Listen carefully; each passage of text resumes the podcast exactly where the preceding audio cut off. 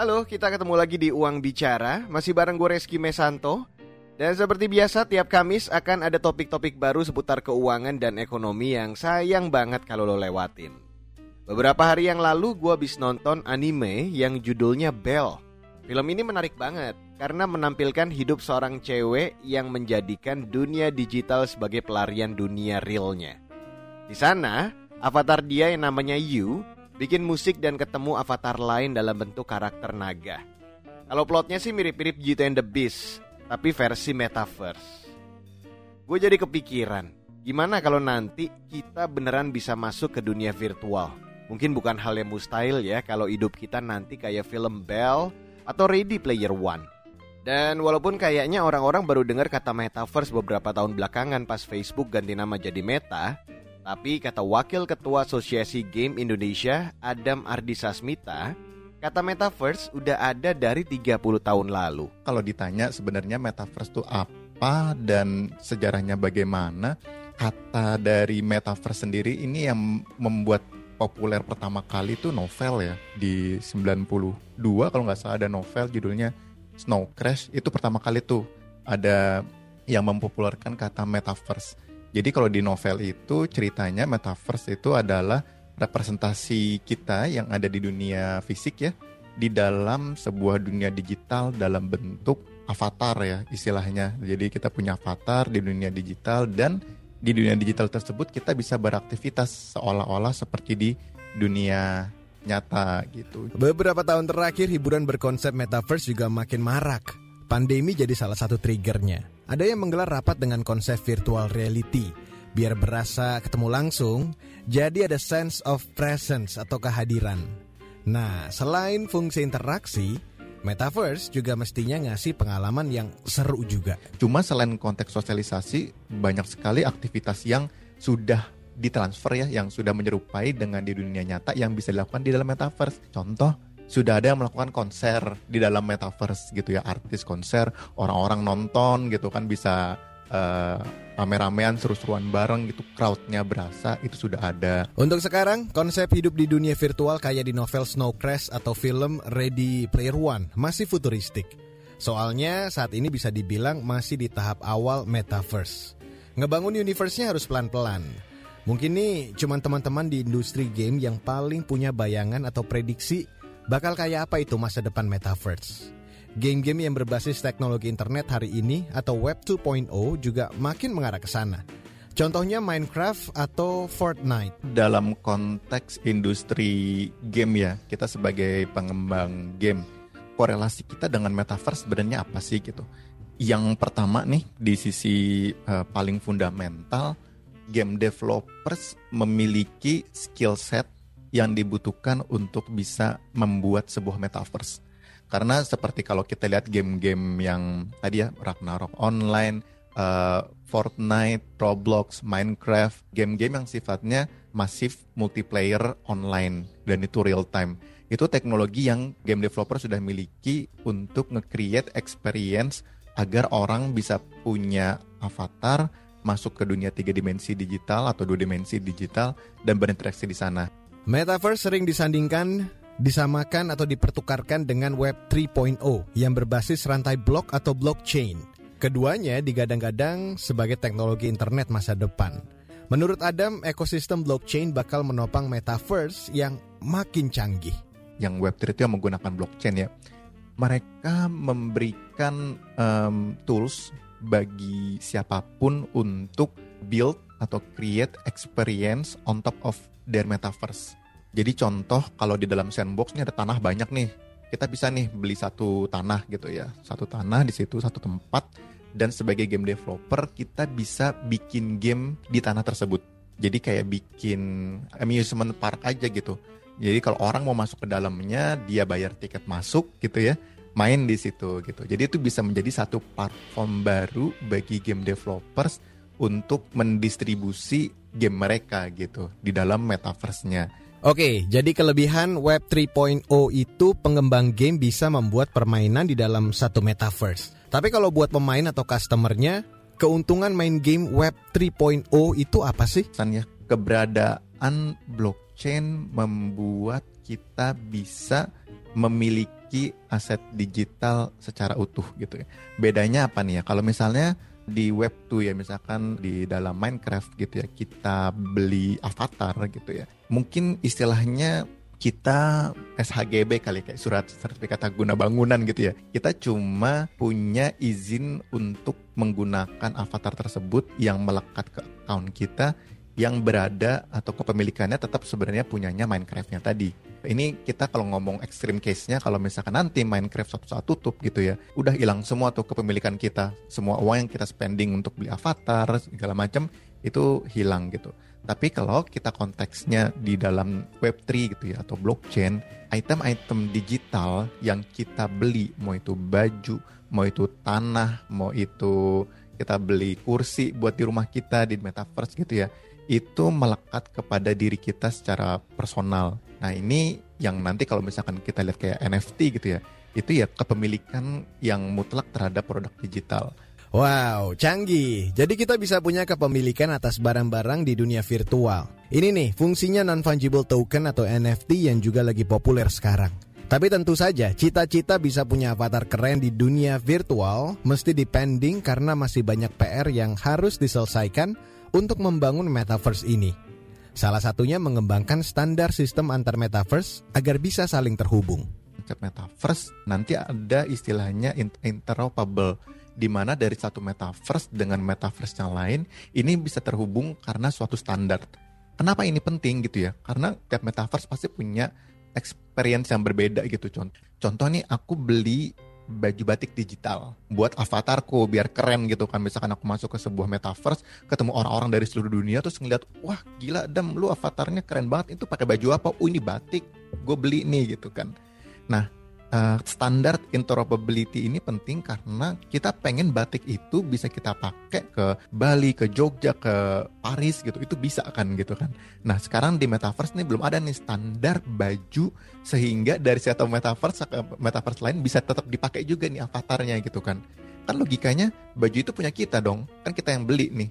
Mau saya pakai di metaverse yang mana harusnya bisa. Kalau interoperabilitas ini udah ada, nggak cuma baju aja loh yang bisa kita pakai di multi metaverse, tapi kita juga bisa ngasih barang ke temen. Metaverse yang dibangun di atas blockchain juga punya kelebihan lain, yaitu barang yang kita beli untuk dipakai di metaverse bisa dijual dan tetap punya nilai tertentu di dunia nyata. Nah, salah satu ciri metaverse Web 3.0 adalah adanya transaksi ekonomi di dalam dunia virtual. Kepemilikan aset digital yang benar-benar pilih kita. Jadi kalau misalkan kita beli pistol, kita beli baju, kita beli anything, itu literally punya kita. Jadi once kita udah, aduh bosan nih main gamenya, pengen udahan gitu ya. Aset-aset itu bisa dijual gitu ya. Jadi semua investasi yang udah kita lakukan buat game tersebut mungkin udah sampai berapa juta atau ratusan jam bermain itu bisa kita jual kita uh, dapat value of money-nya nanti kita bisa main game lain atau bisa kita pakai untuk yang lain. Terus yang kedua, blockchain ini memiliki kemampuan untuk historical ya, legacy dari sebuah aset digital. Bagi Adam yang sudah berpengalaman di dunia game 10 tahun terakhir, level puncak seorang gamer adalah ketika sudah bisa menghasilkan uang dari game yang dimainkan. Dan Metaverse memungkinkan hal tersebut. Di Indonesia udah ada beberapa game berkonsep Web 3.0. Misalnya, game Axie Infinity yang meminta pemainnya melakukan breeding karakter yang dimiliki. Nantinya, dari hasil breeding akan muncul karakter-karakter unik yang bisa dijual ke orang lain. Sedikit. Ketika kita pengen earn lebih banyak gitu ya, kita nanti beli karakter yang itu pakai uang real. Misalkan tadi harga ada satu juta dan 3 juta gitu ya. Itu juga sama tuh. Uh, kalau kita bertanding menggunakan karakter tadi itu, kalau kita menang, taruhlah kita dapat 5 koin gitu, 5 emas gitu ya. Kalau kita kalah, kita cuma dapat satu emas. Emas tersebut punya value yang ada di market yang nanti misalkan dia udah punya 30 emas gitu ya. Dia bisa exchange emas itu di exchange yang ada di Indonesia sekarang gitu ya untuk dikonvert jadi rupiah. Atau kalau misalnya di exchange jadi token lain gitu ya, itu juga bisa gitu. Jadi nanti proses uh, transaksi yang terjadi di Web3 adalah seperti itu. Uh, ada token, token tersebut bisa dikonvert jadi token lain atau bisa dikonvert jadi rupiah di uh, exchange yang ada di Indonesia. Gimana cara nukerin uang rupiah kita ke token permainan? Ada banyak aplikasi yang sudah terdaftar di Badan Pengawas Perdagangan Berjangka Komoditi atau BAPEPTI. Pemerintah sendiri belum melegalkan mata uang kripto sebagai alat transaksi. Jadinya kita harus nge-switch uang kita ke aset blockchain yang dipakai game. Nah, kita saat ini udah punya exchange banyak di Indonesia, toko kripto, Indodax, Pintu, tuh ada exchange-exchange-nya. Dan di exchange tersebut pasti ada token-token yang populer. Uh, Bitcoin, Ethereum, uh, ada USDT, USDC gitu, segala macam token-token itu. Kalau misalkan kita bikin game, misalkan saya bikin game dengan token namanya token Adam gitu ya uh, untuk token Adam bisa di exchange oleh orang Indonesia di exchange exchange tadi itu itu ada prosesnya ke Bapeti mendaftarkan token kita untuk bisa dijual belikan di Indonesia sebagai bahan yang bisa di komoditi lah gitu kan kalau misalnya saat ini kita bikin game dan belum terdaftar di Bapeti dan belum ada exchange-nya di Indonesia gitu yang bisa kita lakukan apa gitu token Adam tadi bisa kita uh, exchange dengan token yang populer di luar negeri. Misalnya di luar negeri ada uh, namanya tempat buat uh, exchange pancake swap gitu kan. Saya daftarin di situ lebih mudah gitu. Token Adam bisa dibeli di situ dan bisa ditukar jadi Ethereum gitu misalnya. Makin berkembangnya teknologi dan terintegrasinya metaverse dengan aset blockchain seperti NFT, kripto, juga akan melahirkan peluang-peluang baru. Misalnya, akan ada banyak pekerjaan muncul dan mendobrak usaha-usaha konvensional. Kesempatan untuk berkarir tidak lagi terikat ruang dan waktu. Ini bisa jadi nyata, karena yang hadir hanya avatar kita. Gak cuma itu, para desainer atau artis bisa pula unjuk gigi di metaverse. Pastinya ini harus dimanfaatkan supaya tetap bisa cuan. Orang yang berada di desa, asalkan dia punya akses internet, dia bisa jaga toko di Walmart gitu ya dengan gaji dolar. Itu kan something yang saat ini nggak mungkin gitu ya. Gimana caranya orang Indonesia bisa dapat gaji dolar? Kalau buat gaji dolar kan mungkin 700 dolar, 800 dolar sebulan itu bagi bagi mereka itu udah UMR gitu kan. Tapi bagi kita kan itu mewah gitu kan.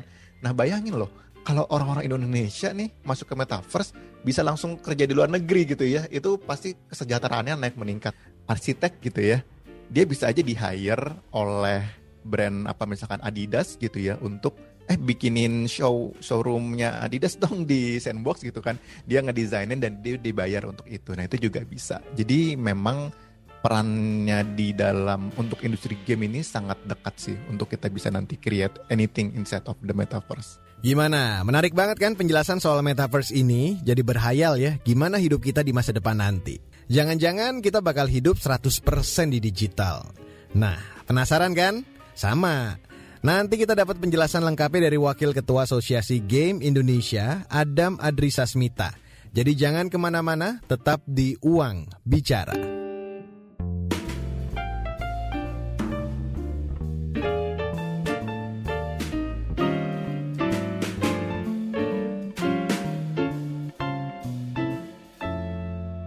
Kita balik lagi di Uang Bicara, masih bareng gue Reski Mesanto. Tadi kita udah ngebahas tentang industri game yang punya hubungan erat dengan perkembangan metaverse. Nah, walaupun udah happening banget, tapi ternyata kata Adam, para pengembang game masih skeptis sama metaverse. Kenapa ya?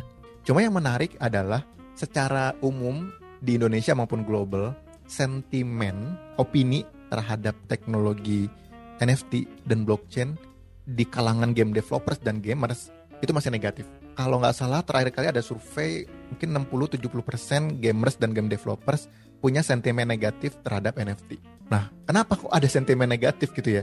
Karena banyak kasus di lapangan gitu ya, orang yang memanfaatkan unregulated teknologi ini untuk scam bikin project orang udah beli tokennya banyak segala macem tapi gamenya nggak rilis atau bikin token just for the sake of milking the player tapi tidak menambahkan value added dari gamenya. Kenapa gue harus beli token ini apa segala macam gitu-gitu? Isu lingkungan rusak akibat penambangan blockchain merupakan salah satu yang bikin rekan-rekan Adam ogah terjun ke metaverse. Padahal kata dia hal itu sudah terjawab. Yang masalah environment gitu ya. Oke kalau kita lihat teknologi blockchain yang awal gitu ya kayak Bitcoin itu dia pakai proof of work gitu. Jadi untuk orang bisa menghasilkan Bitcoin atau untuk memvalidasi Bitcoin gitu ya, dia harus punya mining rig gitu ya.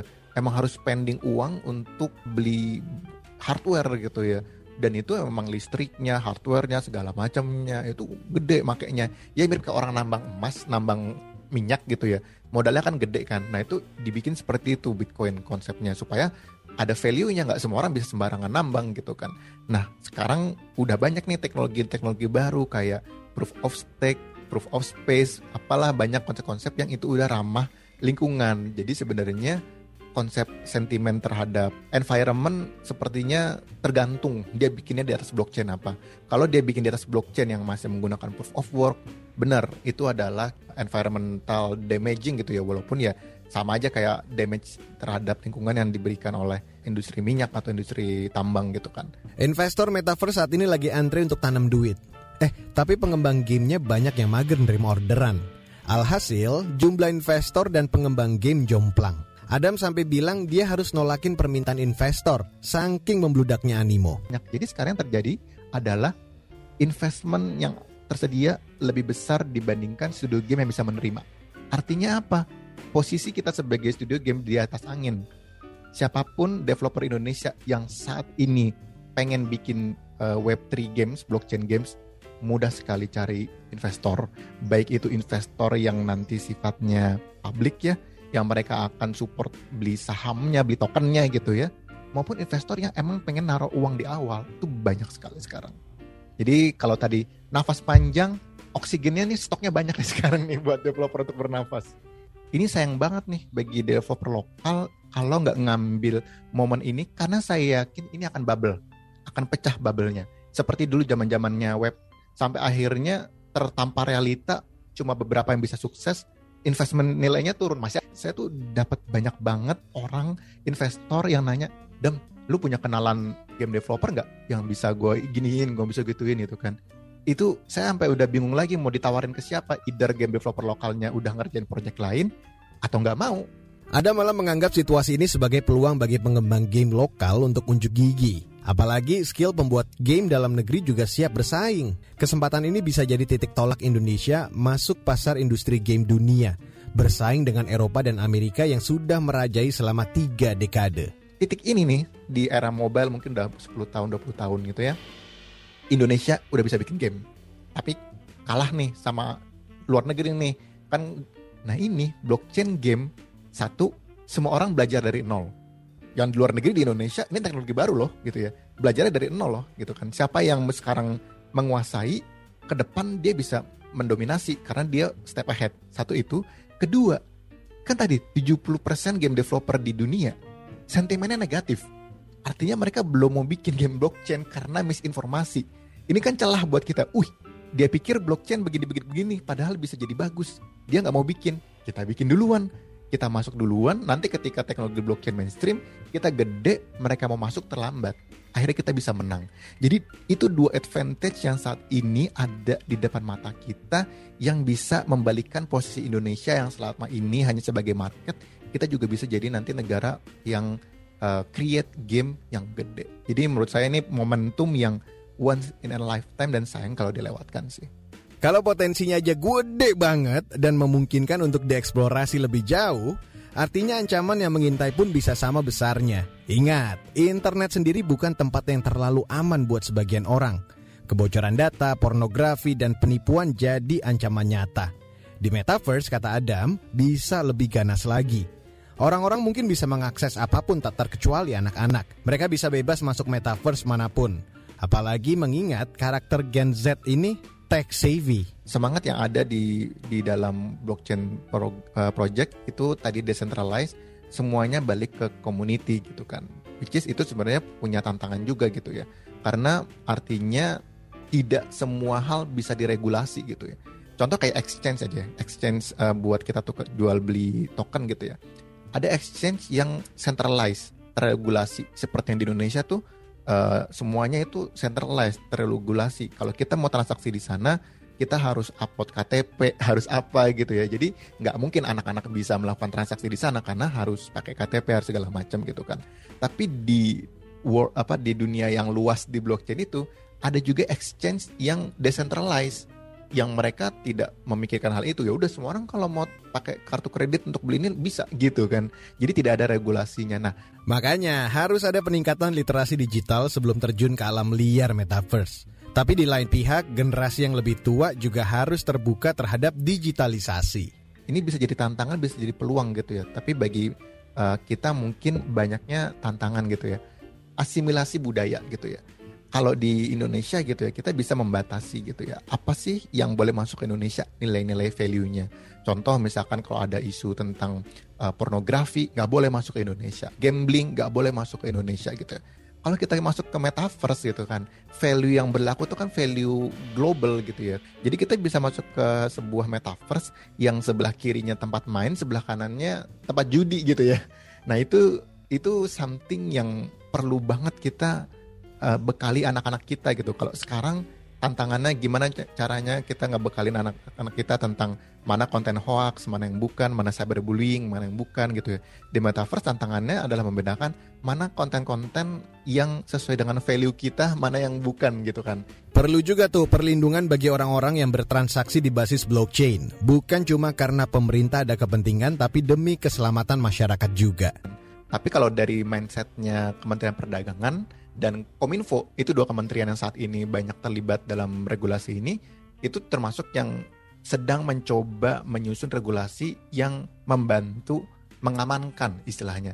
Jadi regulasinya tidak bersifat untuk menghambat atau merestrik tapi lebih untuk bagaimana mengamankan segala transaksi yang sesuai dengan hukum yang ada di Indonesia.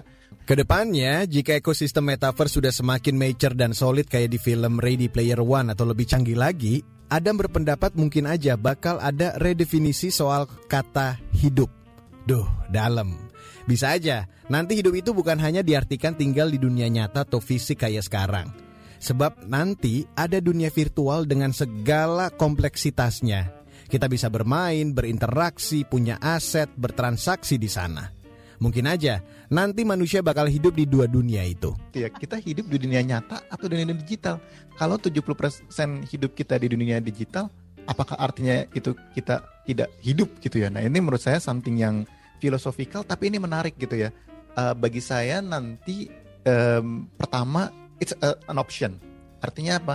Bagi orang yang mungkin punya kendala kayak physical uh, issue nggak mungkin uh, apa cacat atau misalnya punya autoimun yang nggak bisa keluar apa nggak segala macam sebelumnya dia nggak punya opsi untuk hidup sekarang dia punya opsi untuk hidup gitu kan.